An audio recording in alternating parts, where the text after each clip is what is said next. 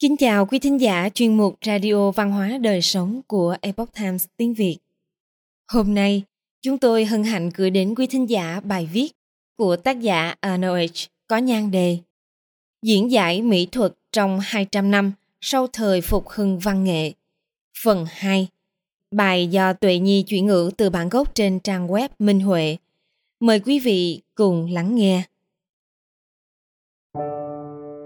Thời phục hưng văn nghệ rực rỡ huy hoàng có thể nói là một thời kỳ quan trọng nhất trong lịch sử nghệ thuật phương Tây.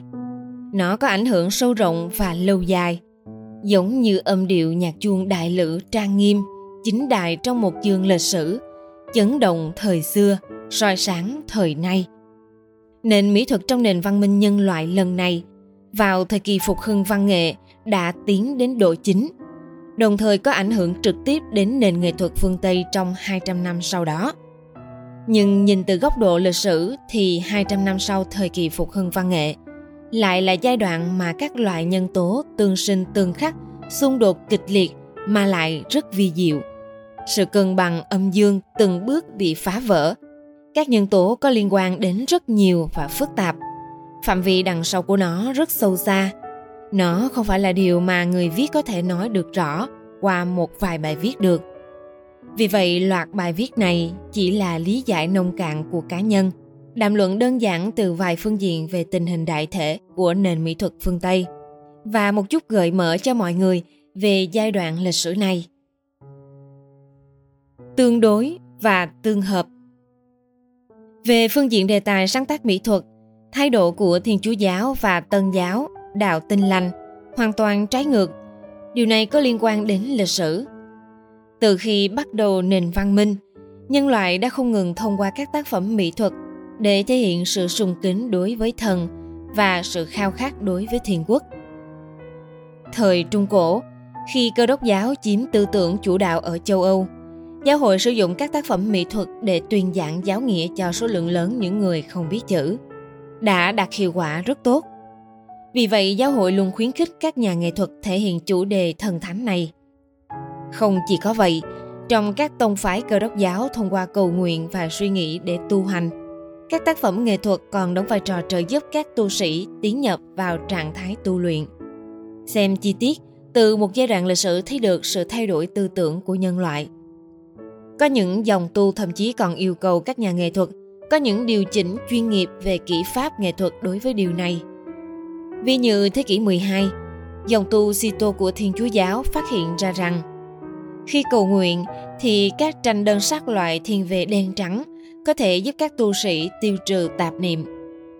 Vì vậy, họ bắt đầu yêu cầu một số nhà thờ và tu viện đổi các cửa sổ kính màu thành đơn sắc để giảm thiểu kích thích các giác quan, khiến con người chuyên chú hơn vào tu hành.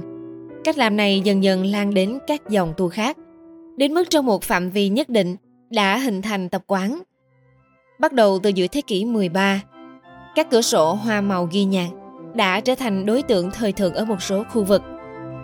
Đến thế kỷ 15, miền Bắc đã có thể thường thấy cách làm thịnh hành là vào thời kỳ trai giới 40 ngày mỗi năm, các tu sĩ của một số dòng tu dùng vải vô sắc chất phát phủ lên che đàn tế nhiều màu. Nếu đàn tế ba tấm thì không cần dùng vật ngoài để che, vì hai tấm bên trái và phải của ba bức tranh giống như hai cánh quạt, có thể đóng lại. Che bức tranh chính nhiều màu sắc ở giữa.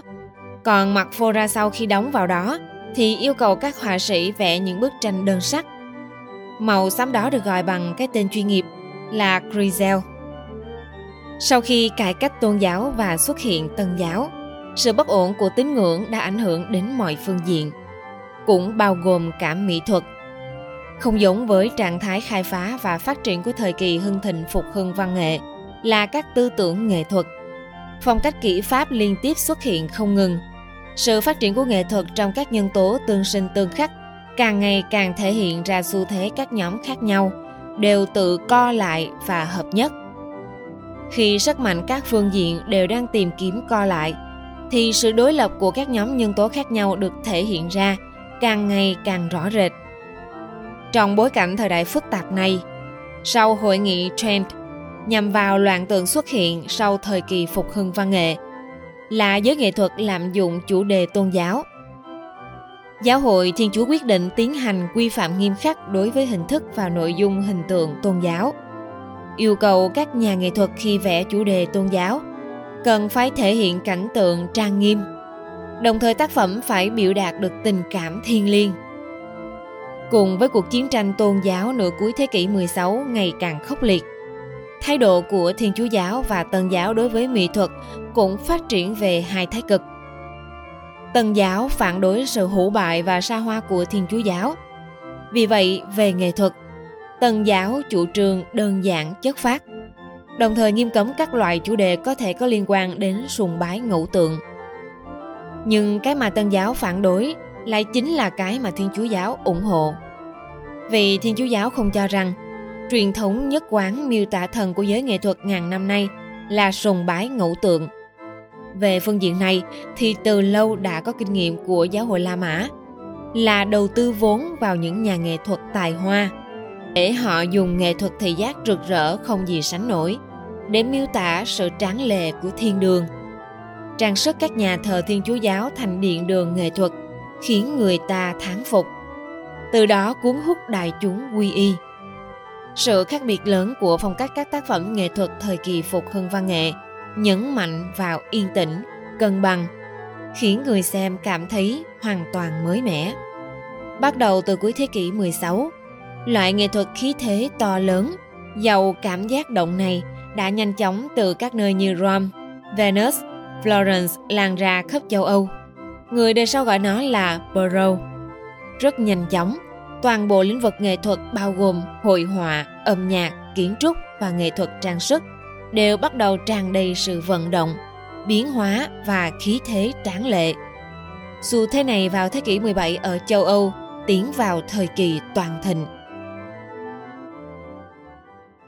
Quý thính giả thân mến, chuyên mục radio văn hóa đời sống của Epoch Times tiếng Việt đến đây là hết. Để đọc các bài viết khác của chúng tôi, quý vị có thể truy cập vào trang web epochtimesviet.com. Cảm ơn quý vị đã lắng nghe, quan tâm và đăng ký kênh. Chào tạm biệt và hẹn gặp lại quý vị trong chương trình lần sau. Kính chúc mọi điều bình an và tốt lành đến quý vị cùng người thân.